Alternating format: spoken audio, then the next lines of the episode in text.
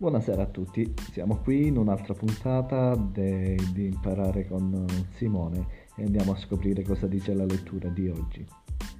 Se tu sei figlio di Dio, gettati giù, poiché sta scritto. Egli darà ordini ai suoi angeli a tuo riguardo e essi ti porteranno perché tu non urti col piede contro una pietra. Gesù gli rispose, è altresì scritto, non tentare il Signore Dio tuo.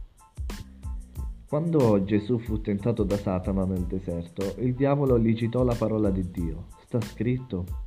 Ma lo fece in modo incompleto e fuori dal suo contesto, per spingere Gesù a disubbidire a Dio, suo Padre.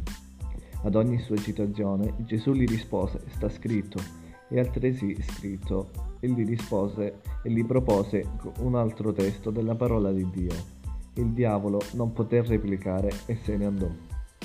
Anche oggi Satana cerca di turbare quei, pistrani, quei cristiani che leggono la Bibbia in modo frammentario e superficiale.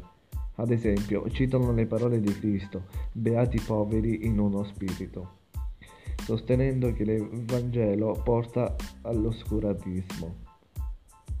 Se non si tiene conto del contesto, si possono trarre da un passo della Bibbia delle false conclusioni. Così alcuni cristiani sinceri sono angosciati all'idea che potrebbero perdere la salvezza. Essi interpretano male dei testi che sono rivolti a persone che non hanno la vita divina, ma sono cristiani solo di nome. Non lasciamoci turbare. Se un testo biblico preso isolatamente sembra contraddire il chiaro insegnamento di altri testi, inseriamolo nel suo contesto e chiediamo a Dio di chiarircelo. Egli lo farà certamente. La parola di Dio è tutto coerente e vero.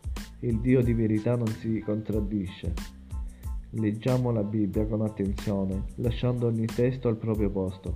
E se Satana cerca di turbarci con parole tratte dalla Bibbia, ma alternandone il senso, e ci sussurra sta scritto, prendiamo esempio da Gesù rispondendogli, è altresì scritto, e citiamoli un passo corretto e a proposito, non avulso dal suo contesto.